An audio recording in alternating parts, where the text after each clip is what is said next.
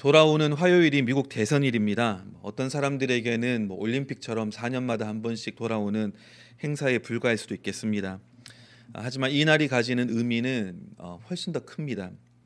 먼저는 민주주의의 가장 기본인 직접 선거를 통해서 모든 사람이 자기 자신의 목소리를 낼 수 있는 그런 기회입니다. 그것은 특권이자 의무이죠. 결코 가볍지 않은 겁니다. 많은 사람들이 자기의 목숨까지도 던지면서 싸워서 지킨 그 자유를 어, 우리가 어, 보장받고 또 누리고 있다라고 하는 것을 확인하는 시간이고 또 감사하는 기회이기도 합니다. 하지만 거기에 이제 그쳐서만은 안 됩니다. 각자가 행사한 표에 따라서 우리 삶의 많은 부분에 지대하고도 직접적인 영향이 있기 때문에 그렇습니다. 여러분 뭐 삼권 분립이라고 들어보셨나요? 학교 때 배우셨죠? 이렇게 보시면은 어, 이 삼권 분립입니다. 예전에는 이제 왕정 체제였기 때문에 왕이라고 하는 군주라고 하는 한 사람한테 모든 권력이 다 집중되어 있었죠. 근데 그 권력을 모든 사람에게 다 나눠준 것이 되돌려준 것이 민주주의 아니겠습니까? 근데 이제 그 권력이라고 하는 것은 자꾸 집중되려고 하는 경향이 있고 또 부패하려고 하는 경향이 있습니다. 아, 그러다 보니까 뭐 독재자가 등장하기도 하죠. 대표적인 예가 히틀러 아니겠습니까? 히틀러 당시에 독일을 보면요. 대통령도 있었고 총리도 있었습니다. 아, 그때 이제 히틀러는 당시 독일 어, 노동자당 나중에 그게 나치당으로 바뀌죠. 거기에 입당하게 되어지고 나중에 그 출신으로 총리에 이르게 됩니다. 근데 총리에 이른 다음에 어, 다른 자기의 이제 상대편 정당을 탄압하고 해가지고 일당 독재 체제를 어, 그렇게 만들어가게 되어지고 나중에는 총리로 있다가 총통에 오르면서 본격적인 그런 독재가 시작이 되죠. 민주주의 국가였어요. 근데 그 결과 어, 어떤 일들이 있었는지를 우리가 잘 알고 있습니다.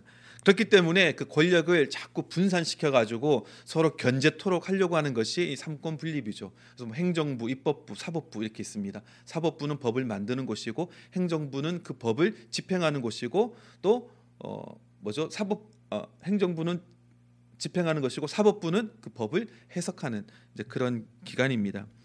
이번 화요일에 있는 이 일렉션 데이는 이 세 가지에 모두 다 영향이 있습니다. 그죠? 대통령을 뽑으니까 행정부에 직접적으로 영향이 있고 또 내각을 만들고 하니까요. 그리고 우리가 어, 상원과 하원 의원을 뽑습니다. 입법부에 해당되는 거죠. 법을 만드는 기관입니다. 그리고 그 결과에 따라서 어떤 당이 다수당을 차지하는가 거기에 따라서 어, 또이 사법부의 구성과 방향도 영향을 받게 됩니다. 아니 목사님 뭐 설교 시간에 웬 정치 이야기를 하십니까? 그냥 하나님 말씀 성경 말씀이나 전하시죠. 아, 여러분 그런 생각이 지금 우리 기독교의 위기를 낳게 만들었다고 저는 생각을 합니다. 미국뿐 아니라 한국의 많은 크리스천들과 교회들이 지금 세상으로부터 지탄을 받고 욕을 먹고 있습니다. 가장 큰 이유가 뭐라고 생각하십니까? 성경 말씀을 잘 몰라서 그럴까요? 아니 우리 한국 사람들만큼 예배에 목숨 거는 사람들이 어디 있습니까? 아, 주일 성수 굉장히 중요하게 여기죠. 그래서 저희 주일 오전 예배, 우리가 흔히 대예배라고 합니다만은 그것만 하고 끝나지 않습니다. 예전에는 오후 예배도 있었고 아니면 주일 저녁 예배도 있었습니다. 또 많은 교회가 오후 예배도 있고 저녁 예배도 있고 그래서 주일은 그냥 교회에서 사는 날 그렇게 인식되기도 했습니다. 뭐 그게 답니까? 주중에도 모입시다. 주중에도 예배 드립시다 해가지고 무슨 예배가 있습니까? 아, 가장 한 중간에 수요 예배가 있습니다. 아, 예배만 드리다 보니까 좀 우리 기도도 해야 되지 않겠습니까? 그래서 금요 기도회를 만듭니다. 아, 그것도 금요 철야 기도회로 많이들 합니다. 밤새 가지고 기도를 하겠다는 거죠. 밤 늦게까지 기도합니다. 어떤 교회들은 그 철야 기도 말 그대로 밤을 세워가면서 기도하기도 합니다. 거기에 뭐 그칩니까? 새벽 기도회도 있죠. 매일마다 새벽 기도회가 있습니다. 근데 이 기도회도 그냥 기도회만 하는 것이 아니라 아, 우리는 그 모든 기도회를 다 예배로 만들어 버렸습니다. 무슨 말입니까? 네. 그냥 기도만 하고 헤어지면 찝찝하거든요. 뭐가 있어야 됩니까? 네, 설교가 있어야 돼요. 설교가 하다 보니까 이제 기도회가 아니라 예배가 돼 버리는 거죠. 그래서 새벽 기도회도 다 설교가 있습니다. 금요 철학 기도회도 다 설교가 있습니다. 뭐 그게 나쁘다는 건 아닙니다. 근데 기도회는 그냥 기도만 하면 되는데 아 그래도 이제 이게 뭔가 이게 찝찝한 거죠. 그래서 이제 설교도 하고 예배가 되는 겁니다. 그러다 보니까 매일마다 예배가 있는 거죠. 얼마나 좋습니까? 예, 매일마다 예배 드릴 수 있으니까.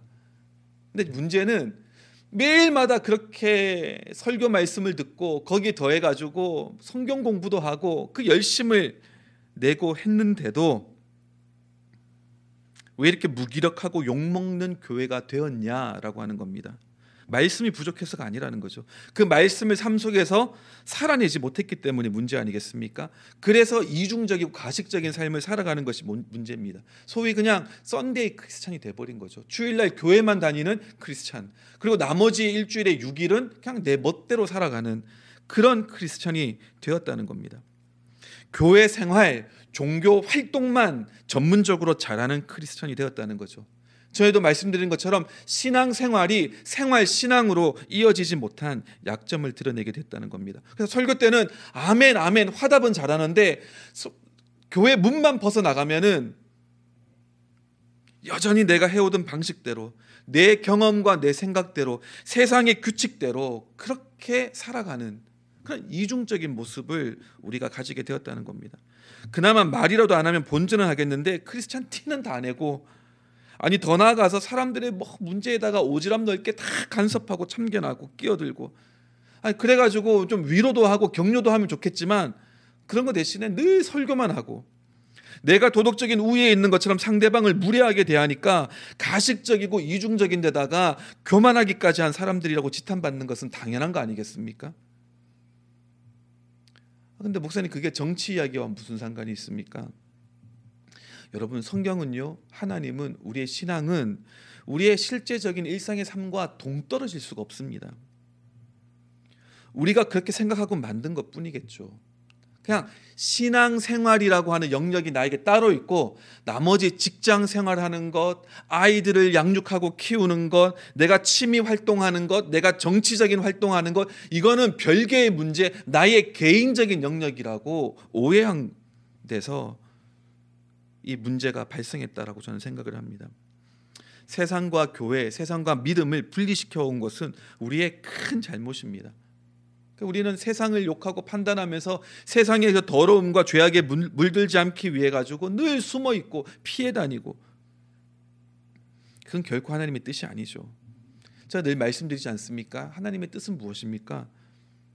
요한복음 3장 16절처럼 하나님이 세상을 이처럼 사랑하사 독생자를 주셨으니 하나님이 이스라엘을 이처럼 사랑하사 하나님이 교회를 이처럼 사랑하사가 아니라 세상을 이처럼 사랑하사 늘 말씀드리죠. 성경에 나와 있는 세상은요, 늘 죄된 곳입니다. 하나님과 반대쪽에 서 있는 그런 대적하는 대척점에 서 있는 존재입니다.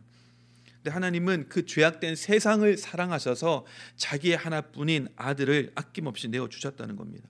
부활하신 예수님도 하나님께 돌아가시기 전에 남아 있는 제자들과 사람들에게 뭐라고 말씀했습니까? 마태복음 28장 19절에 보시면 그러므로 너희는 가서 모든 민족을 제자로 삼아 아버지와 아들과 성령의 이름으로 세례를 베풀고 그 전에 요한, 요한복음 20장 21절 말씀 예수께서 또 이르시되 너희에게 평강이 있을지어다 아버지께서 나를 보내신 것 같이 나도 너희를 보내노라. 부활하신 예수님이 하신 말씀 아닙니까? 아버지가 세상을 사랑해서 나를 보내신 것처럼 나도 너희를 보내노라. 어디에? 세상 속으로. 방금 읽었던 마태복음 28장 말씀에도 그러므로 너희는 가서 어디로 가라는 얘기입니까? 세상으로. 그래서 모든 민족을 제자 삼으라는 겁니다. 이게 예수님의 대위임령 아니겠습니까? 가라 고 어디로 세상 속으로. 가라라고 하는 말은 우리가 풋볼 경기에 비유하자면은 수비에 해당합니까? 공격에 해당합니까? 공격에 해당하는 거죠. 왜? 공이 우리에게 주어졌기 때문에 가라는 겁니다. 공격하라는 겁니다. 나아가라는 겁니다. 근데 우리는 자꾸 수동적으로 수비하려고 하는 그런 생각을 늘 가집니다. 교회는 세상의 모든 공격들을 막아내고 믿음을 지켜야 되는 그런 곳으로 우리는 착각합니다. 그렇지 않습니다. 성경 말씀이 분명하잖아요. 우리에게 복음이 주어졌고 하늘과 땅의 모든 권세가 너희에게 이미 주어졌으니 공이 주어졌으니 어떻게 하라? 가라 공격하라 그 말입니다. 어디로요? 세상 속으로. 우리는 이 공격적인 적극적인 마인드를 가져야 합니다. 세상 속에 하나님의 나라가 임하도록 해야 합니다. 우리가 읽었던 우리 오늘 본문 말씀 있죠. 마태복음 11장 12절 말씀 뭐라고 되어 있습니까? 세례 요한의 때로부터 지금까지 천국은 침노를 당하나니 천국은 침노를 당한대요. 그 폭력을 당한대요. suffer violence 이런 말입니다. 영어로 하면은. 근데 이 말씀은요 번역이 잘못됐습니다. 잘못된 번역이에요. 영어 성경 중에도 이렇게 잘못 번역된 버전들이 많이 있습니다.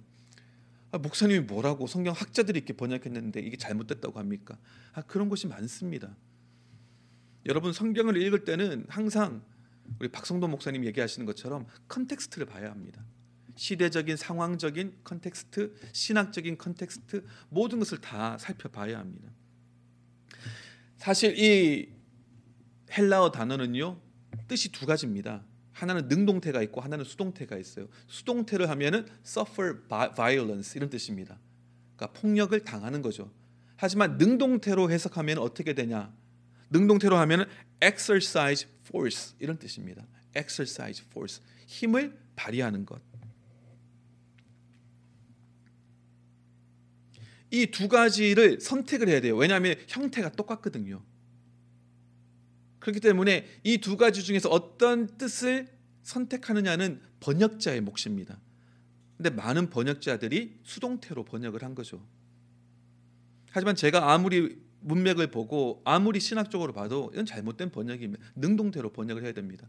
근데 보니까 한글 번역 중에서 어, 세 번역이라고 하는 것이 있습니다. 그 세 번역이 번역을 제대로 했습니다. 뭐라고 했냐면 이렇게 되어 있습니다. 세례자 요한 때로부터 지금까지 하늘 나라는 힘을 떨치고 있다. exercising force 능동태로 번역을 한 겁니다. 그리고 힘을 쓰는 사람들이 그것을 차지한다. 여러분 생각해 보세요. 어떻게 하나님의 나라가 그런 침노를 당할 수 있겠습니까? 그럴 수 없습니다. 하늘 나라는 힘을 떨치고 있다. exercising force. 그것이 신약에서 예수님께서 말씀해 오신 그 일들입니다. 물론 그 모습이 어떤 모습일지에 대해서는 의견이 다양할 수는 있겠죠. 여러분 우리는 수동적인 마인드를 버려야 합니다. 마태복음 16장 18절에 이렇게 되어 있죠. 또 내가 내게 이르노니 너는 베드로라 내가 이 반석 위에 내 교회를 세우리니 음부의 권세가 이기지 못하리라. 음부의 권세가 이기지 못하리라. 그러니까 오 뭔가 이 음부에 지옥의 권세가 있는데 여전히 또 우리는 교회를 그것으로부터 지켜내야 되고 우리의 믿음을 방어해내야 되고 이런 자꾸 수동적인 마인드를 가집니다. 근데 그런 뜻이 아니에요. 음부의 권세, 지옥의 권세가 무엇입니까? 원어로 보면은 퓰레이라고 하는 것은 어, 권세라고 번역된 이 단어는 문이라고 하는 뜻입니다. 게이츠라고 하는 뜻입니다. 그래서 영어 성경에는 뭐라고 번역하고 있습니까? and the gates of Hades will not overcome it. 지옥의 문들이 이기지 못할 것이다. 라고 하는 이야기입니다. 그럼 좀 이상하지 않습니까? 문은 공격용입니까? 수비용입니까? 막 문이 막 이렇게 달려와 가지고 막 공격하는 거 보셨나요? 문이 하늘을 날라와 가지고 공격하는 거 봤습니까? 문이라고 하는 건 수비용입니다. 그러면 음부의 문들이 하나님 나라의 교회의 권세를 이기지 못한다는 것은 무엇입니까? 교회가 진격해 올 때 하나님의 나라가 forcefully advancing 할 때 그것을 그 지옥의 문조차도 막아낼 수 없다, 견뎌낼 수 없다라고 하는 그런 뜻 아니겠습니까? 우리는 매일 공격만 당하고 두드려만 맞기 때문에 당연히 이 본문도 그런 뜻으로 해석을 합니다. 아, 막 사방에서 막 대적이 사단이 나를 공격하고 괴롭게 하고 힘들게 하냐 하면 도와주십시오. 이겨낼 수 있게 해주세요. 버틸 수 있게 해주세요. 늘 이런 마인드를 가집니다. 근데 이 본문은 그런 뜻이 아니에요. 하나님의 나라가 침노에 들어갈 때 심지어는 음부의 문조차도 그것을 이기지 못하고 견뎌낼 수 없다라고 하는 그런 뜻입니다. 마태복음 11장 12절 다시 보시면 세례자 요한 때로부터 지금까지 하늘 나라는 힘을 떨치고 있다. 그리고 힘을 쓰는 사람들이 그것을 차지한다. The kingdom of heaven has been forcefully advancing. and violent men take it by force. 우리 교회는요, 우리 믿는 사람들은 전진해 나가고 빼앗는 주체입니다. 무엇을요? 사단에게서 빼앗긴 하나님의 것들을 다시금 되찾는 주체입니다. 그런 의미에서 하나님의 군대는 생명을 취하는 것이 아니라 생명을 살리면서 전진을 하는 거죠. 전진을 하면 할수록 적진에 나아가면 나아갈수록 더 많은 생명들이 찾아지고 회복되고 살아나는 것. 이것이 바로 하나님의 군대의 모습입니다. 음부의 권세, 더 자세히 음부의 문들도 그러한 공격을 버틸 수 없다. 그것을 이해가 가능한 거죠. 그렇기 때문에 우리가 어, 이 구절을 내가 이 반석 위에 내 교회를 세우리니 음부의 권세가 이기지 못하리라 이것이 아니라 오히려 정확한 번역은 내가 이 반석 위에 내 교회를 세우리니 음부의 대문이 견뎌내지 못하리라 이것이 더 맞는 번역입니다. 하지만 우리의 문제는 뭡니까? 무기력한 크리스천이죠. 우리의 부르심이 누구에게서부터인지 어디로인지 알지 못합니다. 그러다 보니까 세상 사람들과 별 차이가 없는 모습으로 살아가게 되는 거죠. 우리 삶의 모든 영역에 있어서 우리 크리스천들은 들어가야 합니다. 그것이 교육이 됐든 정치가 됐든 그것이 문화가 됐든 무엇이 됐든지 간에 모든 삶의 영역 가운데 우리 크리스천들은 들어가야 합니다. 그리고 거기서 살아가야 합니다. 어떻게요? 무엇으로? 천국 백성으로 하나님의 자녀다운 모습으로 그것이 바로 하나님의 나라가 임하고 확장되어지는 그런 구체적인 모습입니다.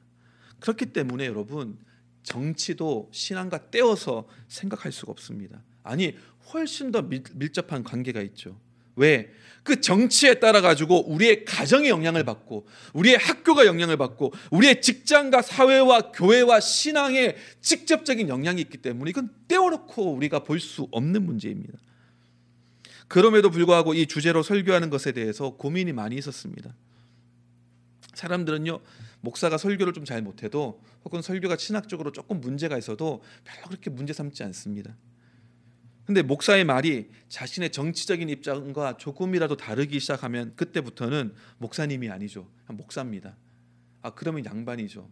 아저씨쯤 되거나 아니면 이놈 저놈이 됩니다. 아 저도 경험해 봤습니다. 이게 쉬운 부분이 아니죠. 그럼에도 불구하고 소위 정치에 대해서 이야기하고자 하는 이유는 크게 두 가지입니다. 하나는 성경에 근거한 우리가 올바른 이해가 필요하기 때문이고 또 하나는 지금 미국의 상황에 근거한 방향 제시가 필요하기 때문에 그렇습니다.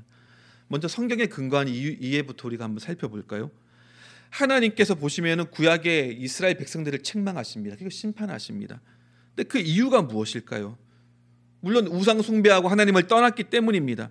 하지만 그 동기와 결과는 무엇입니까? 왜 우상을 숭배하고 그랬습니까? 하나님 없이도 살 수 있다고 생각하는 교만과 자기의 배가 자기의 신이 되어진 그 탐욕과 이기심 때문에 아니겠습니까? 바알 신 섬기면은 부자가 될 수 있대, 풍년이 든대, 축복받는데 그러니까 바알 신도 섬기고 하는 거죠. 자기의 탐욕과 이기심 때문에. 그래서 나타난 결과가 무엇입니까? 그 죄의 결과 나타난 결과 그들이 예배를 드리지 않았습니까? 제사를 다 폐했습니까? 그렇지 않아요. 여전히 제사는 드리고 절기는 지켰습니다. 하지만 그러면서도 하나님이 싫어하시는 일들은 아무렇지도 않게 하고 하나님의 마음이 늘 향해 있는 사람들을 무시하고 학대했습니다. 말라기야 말라기 1장 10절 말씀에 이렇게 되어 있죠.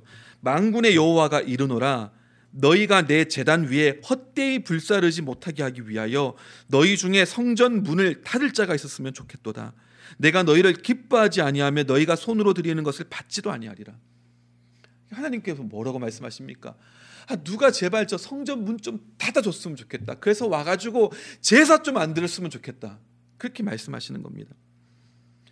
네, 기뻐하지도 않고 받지도 않으시기 때문에 그렇다는 겁니다. 왜 이렇게 말씀하셨을까요? 좀 더 자세한 근거가 이사야서에 있는데요. 이사야서 1장 12절에도 비슷한 말씀이 있습니다. 너희가 내 앞에 보이러 오니 이것을 누가 너희에게 요구하였느냐? 내 마당만 밟을 뿐이니라. 비슷한 맥락이죠. 성전 마당, 마당만 왔다 갔다 밟고 다니는 뿐이라는 겁니다. 지금으로 치면 교회만 왔다 갔다 한다는 거예요. 예배만 드리고 있다는 겁니다. 나에게 보이러 눈도장 찍으러 하는 그 종교 행위를 누가 요구했느냐라고 하나님은 말씀하고 계시는 거죠. 그러니까 하나님께서 이걸 그토록 싫어하시는 이유가 무엇일까요? 그 바로 다음 절 13절에 보면 이렇게 되어 있습니다. 헛된 재물을 다시 가져오지 말라. 분양은 내가 가증히 여기는 바요. 월삭과 안식일과 대회로 모이는 것도 그러하니 성회와 아울러 악을 악을 행하는 것을 내가 견디지 못하겠노라. 하나님께서 이토록 싫어하시는 이유가 뭐라고요? 너희가 절기도 지키고 종교적인 행위는 다 하고 예배도 드리고 제사도 드리고 하는데 그러면서 악을 같이 행하고 있는 것을 내가 도저히 견딜 수 없다는 겁니다. 악은 행하는데 와가지고 제사는 드려. 그러니까 하나님께서 미치겠다는 거예요. 그 마음이 너무 힘들다는 겁니다. 어떤 악이요?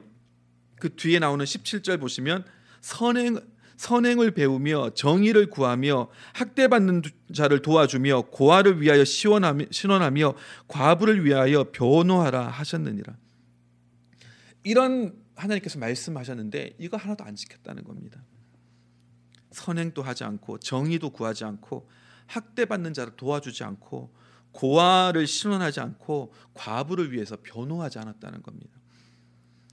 아모스서 5장 11절에 이렇게 되어 있죠. 너희가 힘 없는 자를 밟고 그에게서 미래 부당한 세를 거두었은즉 약한 자를 무시하고 억압하고 그리고 세금도 엉뚱하게 걷어들이고 부당하게 걷어들이고 그다음 12절 너희의 허물이 많고 죄악이 무거움을 내가 아노라 너희는 의인을 학대하며 뇌물을 받고 성문에서 가난한 자를 억울하게 하는 자로다.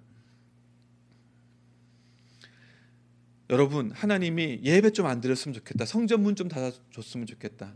또 내가 너희를 심판하겠다. 라고 하시는 근거들이 다 뭐라고요? 맞습니다. 물론 하나님을 떠나고 우상 숭배했기 때문이죠. 하지만 그것으로 나타난 결과가 무엇이라고요? 약한 자를 학대하고 속이는 저울을 만들고 공정하게 저울을 만들지 않고 속이는 추를 만들고 뇌물을 받고 엉뚱하게 판결하고 약하고 가난하고 자기 스스로를 보호할 수 없는 사람들을 무시하고 오히려 학대하고 도와주지 않고 억울하게 하고 다 무엇과 관계된 것입니까? 정치와 관계된 것이에요. 사회의 정의와 공의와 관계된 것들입니다. 그것 때문에 하나님이 심판하시겠다는 거예요. 그래서 그 뒤에 21절 22절 보면은 하나님이 너희 절기를 미워하고 너희 성에도 기뻐하지 않고 번제를 드려도 받지 않을 것이고 살찐 희생의 화목제도 돌아보지 않을 것이고 노래 소리나 비파 소리도 듣지 않겠다라고 말씀하시는 겁니다. 너희 예배, 너희 종교 활동 내가 안 받겠다는 겁니다. 그러면서 이어지는 말씀이 그 유명한 구절이죠. 아모스서 5장 24절에 오직 정의를 물같이 공의를 마르지 않는 강같이 흐르게 할지어다. 하나님이 이스라엘을 심판하신 이유가 무엇이라고요? 그들의 예배와 찬양도 받지 않겠다고 하신 그 이유가 무엇이라고요? 오히려 누가 성전 문 좀 닫아줬으면 좋겠다라고 하신 이유가 무엇이라고요? 악을 행하면서 예배를 했기 때문입니다. 어떤 악이요? 도덕적인 악?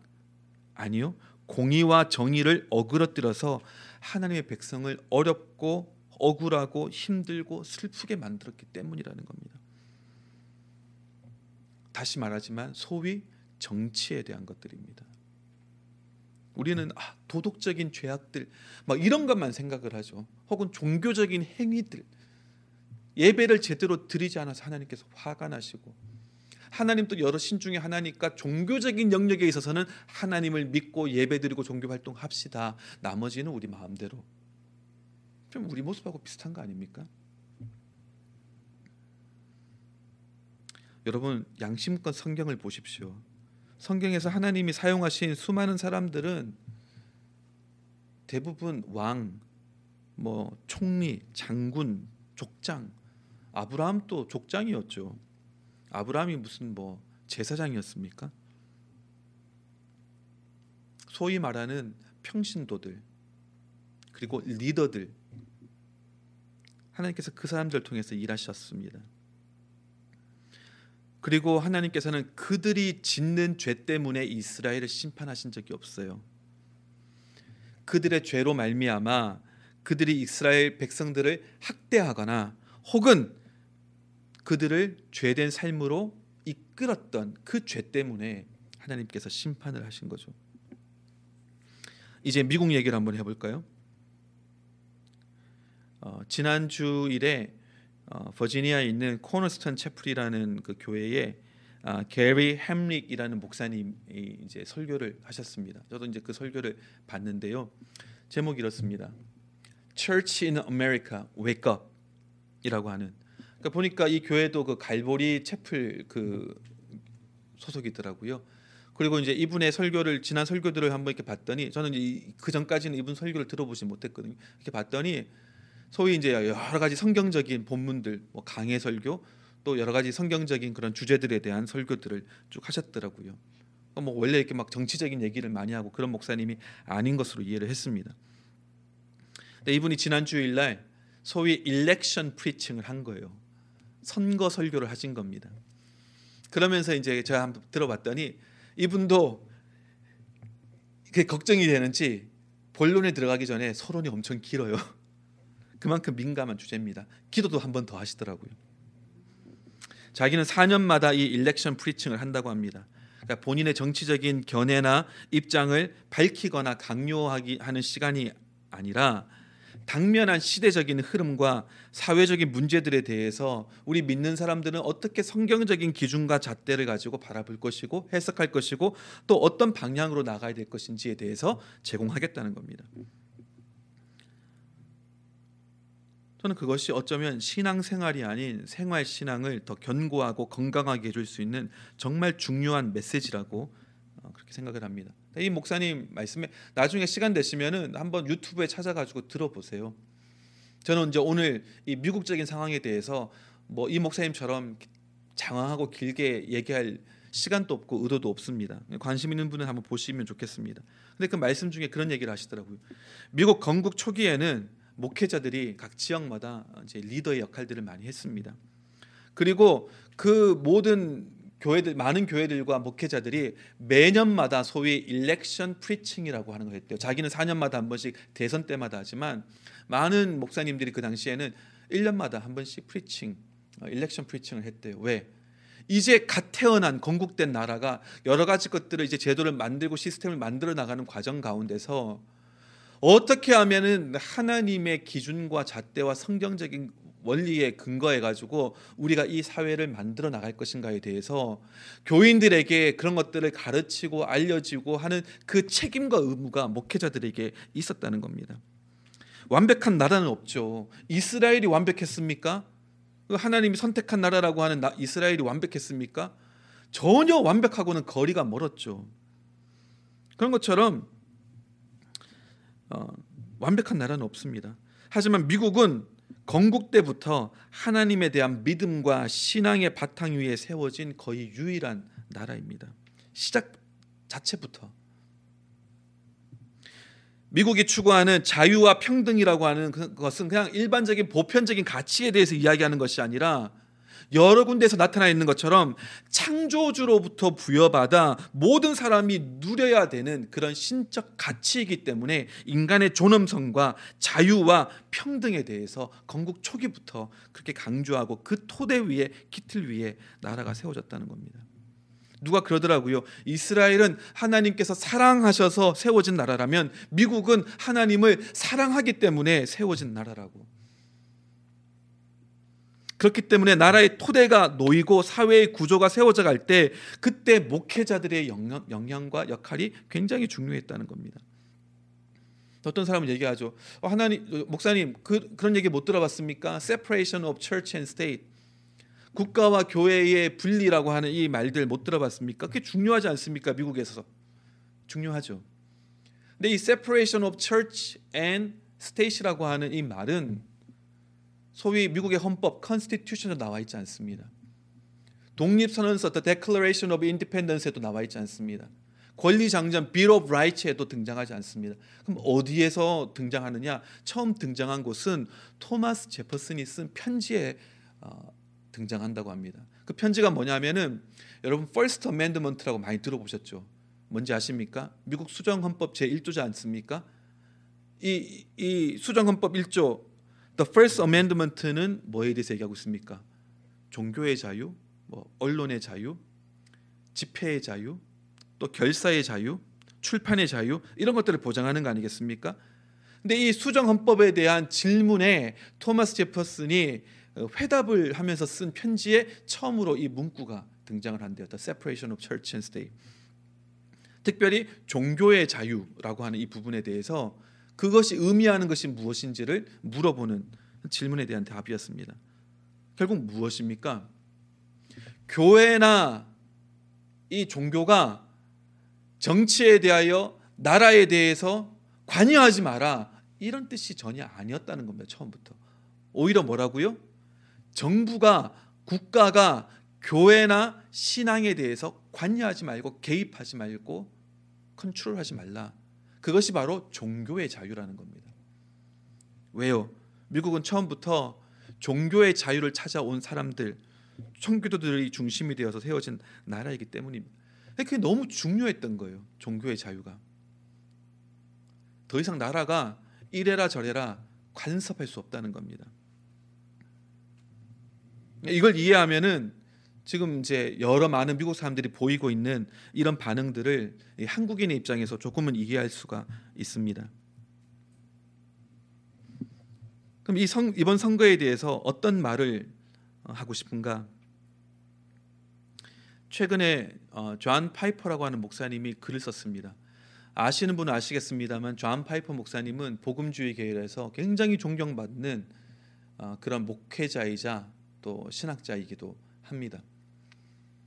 근데 이분이 이제 글을 썼는데 다 읽어봤어요.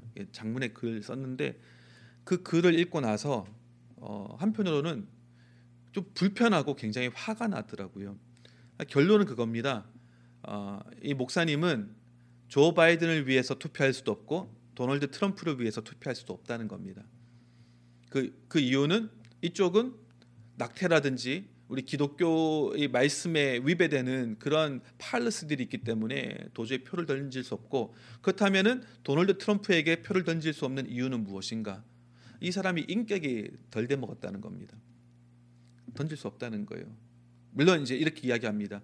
그 리더의 그 인격이 사람들에게 영향을 끼치기 때문에 이런 나쁜 죄악된 그런 정책들이 문을 열어서 오게 되어지는 그 죄악의 결과들과 한 사람의 인격이 엉망이라서 그걸로 인해서 다른 사람과 나라가 그것을 닮아가고 그것을 따라가게 되어지는 그 문을 여는 그 죄악의 결과를 놓고 봤을 때 어느 것이 더 악하다라고 본인은 판단하기가 어렵다는 겁니다. 그래서 표를 던질 수가 없다는 거예요. 신앙인의 양심상 그렇게 할 수 없다는 거죠. 저는요, 뭐 여전히 그분을 존경합니다만은 이것은 신앙과 실제 생활이 분리되어서 자기의 버블 안에만 살아가는 모습이기 때문에 이런 결론에 도달했다라고 저는 생각을 합니다. 소위 의식이 있다는 목회자들이나 크리스천들이 다이 어, 논리로 이야기를 합니다. 도널드 트럼프 지지할 수 없습니다. 왜? 그 말하는 거나 행동하는 거 보니까 인격적이지 못해요. 도덕적이지 못합니다. 성경에 보면은 굉장히 중요한데 그래서 지시할 수 없습니다. 여기에 대해서 할 얘기가 많지만 여기서는 하지 않겠습니다. 다만 지도자의 인격 즉 말과 행동에 대해 동의할 수 없다라고 하는 그 말은 제가 볼 때는 너무 순진하고 나이브한 대답이고 오히려 변명 같은 대답입니다. 존 파이퍼 목사님도 그런 모습이 좋은 모범이 될 수 없고 선한, 선한 영향력을 끼치기보다 악한 영향력을 끼칠 것이기 때문에 자기는 그것을 지지할 수 없다라고 하는 거죠. 과연 트럼프라고 하는 사람에 대해서 정말 제대로 알고 내린 판단인지 알고 하는 말인지에 대해서 의구심이 많이 들지만 이 또한 여기서는 말하지 않겠습니다. 다만 한 사람의 인격을 놓고 판단할 때 어떤 기준을 가지고 우리가 해야 하는가 일반적인 얘기는 할 수 있지 않겠습니까? 대부분의 크리스찬들이 아, 갖다 대는 잣대는 주로 도덕적인 그런 기준입니다.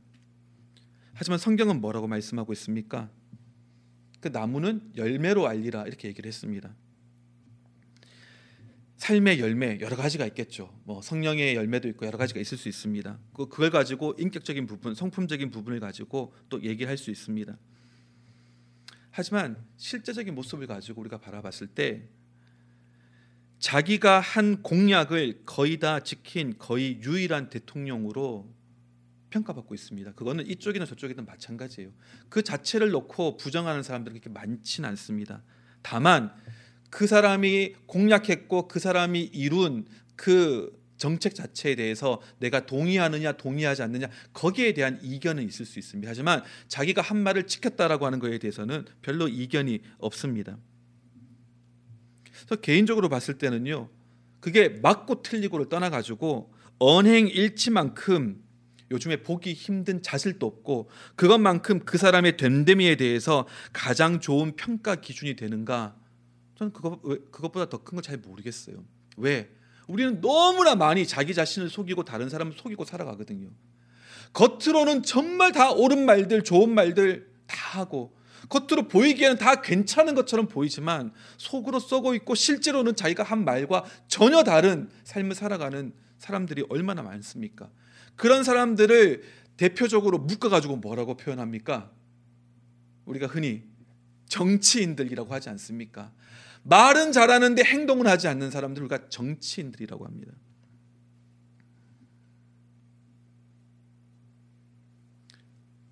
근데 어쨌거나 그것이 잘한 것인지 옳은 정책인지 아닌지 그걸 떠나가지고 자기가 한 말을 이렇게 철저하게 잘 지켜온 대통령은 없다라고 모두가 이야기할 정도로 지난 4년 갖게 했어요.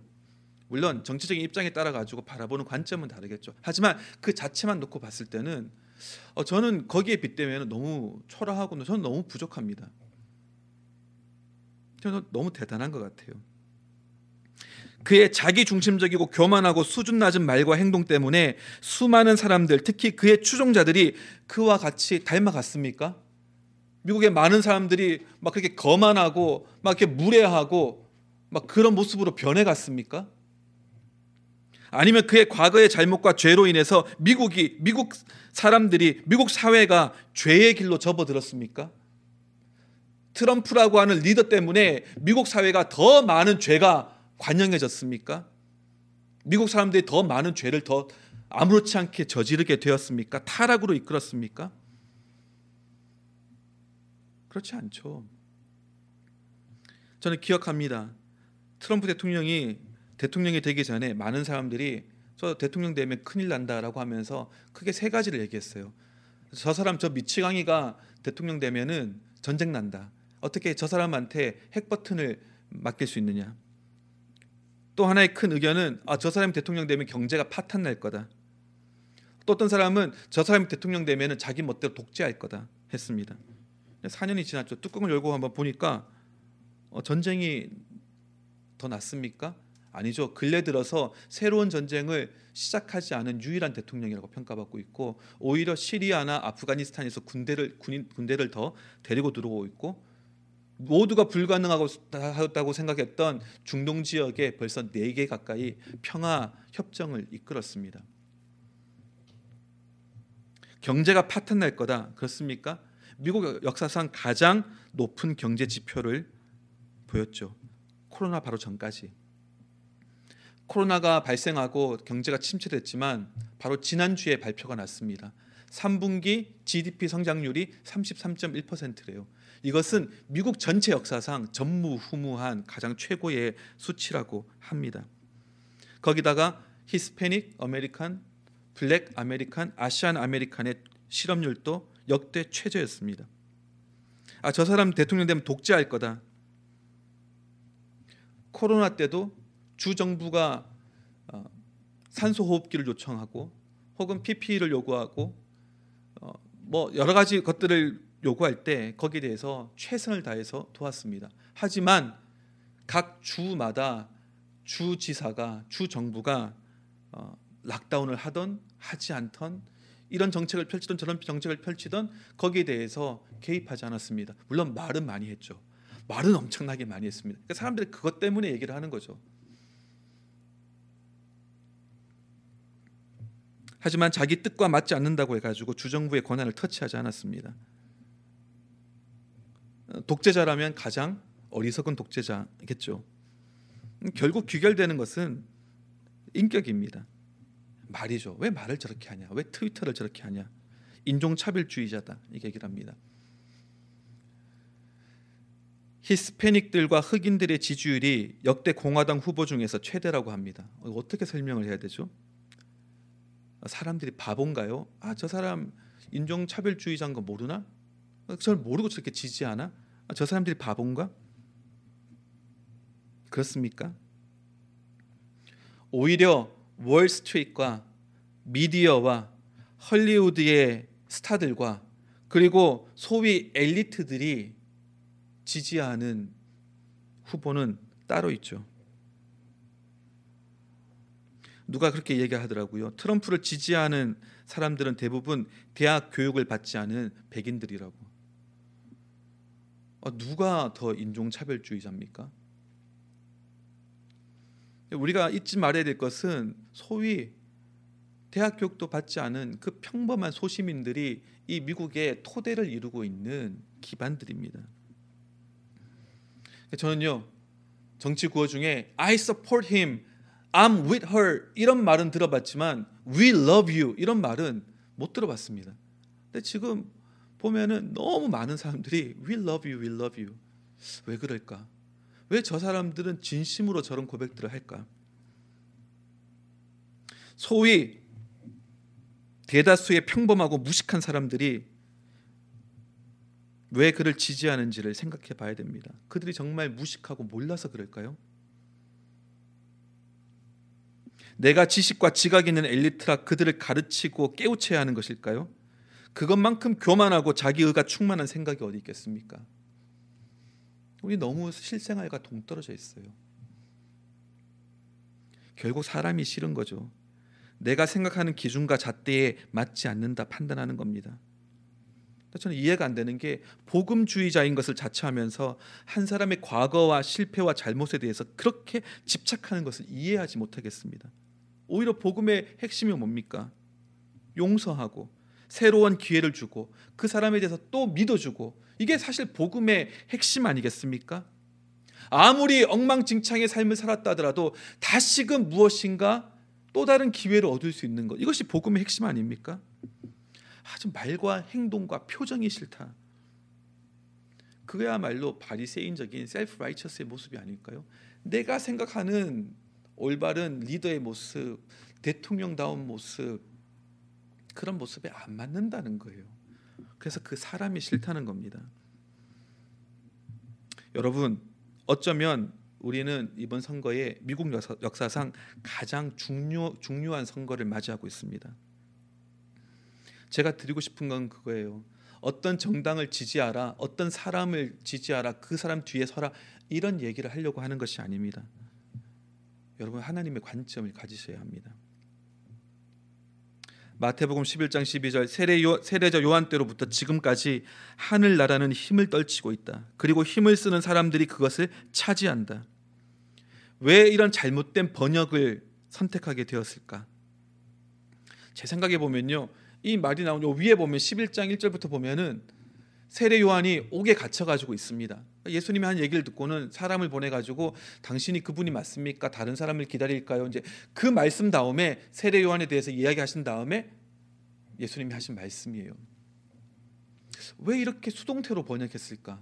아마 우리가 흔히 가지고 있는 그 생각 때문인 것 같아요. 우리는 믿음을 지켜야 되고 늘 세상과 대적들로부터 악한 영들로부터 공격받고 있고 막 이런 마음이 있다 보니까 세례 요한 또 옥에 갇히고 나중에는 우리가 목이 잘려서 죽은 걸 알죠. 그러다 보니까 하나님 나라, 우리의 믿음, 우리의 신앙, 우리의 교회는 이런 여러 가지 세상의 공격들로부터 지켜내야 되는 그래서 늘 공격받는 그런 멘탈리티가 있기 때문에 이렇게 번역 수동태로 번역을 했지 않을까 생각을 합니다. 근데 여러분 세례 요한이 왜 지금 옥에 갇혀 있습니까? 헤롯 왕이 자기의 동생의 아내를 부도덕하게 취한 것 때문에 아무도 말 못하는데 쉬쉬하는데 세례요한이 대놓고 그것에 대해서 지적을 했습니다. 그것 때문에 잡힌 겁니다. 소위 뭐 때문에? 정치적인 발언 때문에 옥에 잡힌 거예요. 복음 전했다고 잡힌 게 아니라 정치적인 발언했다고 잡혔습니다. 아니 그 세례 요한이 하나님 나라에 대해서만 설교하고 구약 성경 가지고 강해 설교할 것이지 왜 쓸데없는 얘기를 해가지고 잡혀가지고 목도 잘리고 그랬냐? 아니요. 그가 한 말이나 그의 삶의 모습이 이 땅에 하나님의 나라를 살아내는 삶의 모습이었기 때문에 그래요. 말만 이렇게 하고 삶은 또 전혀 다른 것처럼 되어지는 모든 일들은 우리의 생활과 아무런 연관이 없는 것처럼 우리는 그냥 눈 닫고 귀 닫고 그냥 믿음 믿음 믿음만 하고 있으면은 마치 그냥 타조가 땅에다가 머리만 묶고 있으면은 다 되는 것처럼 생각하는 양 아니라는 겁니다. 하나님의 나라는 우리 실생활 가운데 임하는 겁니다. 모든 영역 가운데. 잠언 3장 5절 말씀으로 말씀을 맺겠습니다. 너는 마음을 다하여 여호와를 신뢰하고 내 명철을 의지하지 말라. 그러니까 제가 여러분한테 권면드리고 싶은 건 뭐냐면은 기도하시라는 거예요. 그리고 관심을 가지고 우리 주변에 우리 사회 가운데 일어나고 있는 일들, 미디어 가운데서 보도되고 있는 일들, 혹은 보도되지 않고 있는 일들, 되어지는 그 모든 일들에 대해서 여러분 자료도 찾아보고 공부도 하고 생각을 하세요. 그냥 듣는 대로 그냥 어 하고 따라가지 마시고 내가 내 의지를 가지고 찾아보세요. 고민해 보세요. 생각해 보세요. 따져 보세요.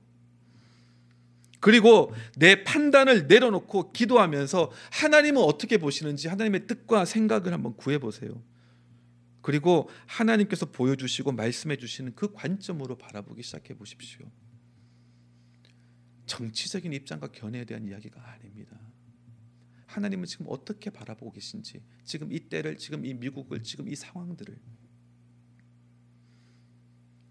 내 판단을 다 내려놓으셔야 됩니다. 내 정치적인 견해를 다 내려놓으셔야 돼요. 너는 마음을 다 여호와를 신뢰하고 내 명철을 의지하지 마라. Do not lean on your own understanding. 내려놓으라는 겁니다. 판단하는 잣대와 기준 또한 내려놓으라는 겁니다. 사람에 대한 것이 아닙니다. 하나님께서 지금 어떻게 일하고 계시고 어떤 생각과 계획을 가지고 계신지를 봐야 합니다. 그리고 하나님이 보여주시고 깨닫게 해주신 거라면 심지어 나의 생각, 나의 견해, 나의 잣대, 나의 정치적인 입장과 혹 다르다 할지라도 그것을 인정하고 받아들이고 따라가야 합니다.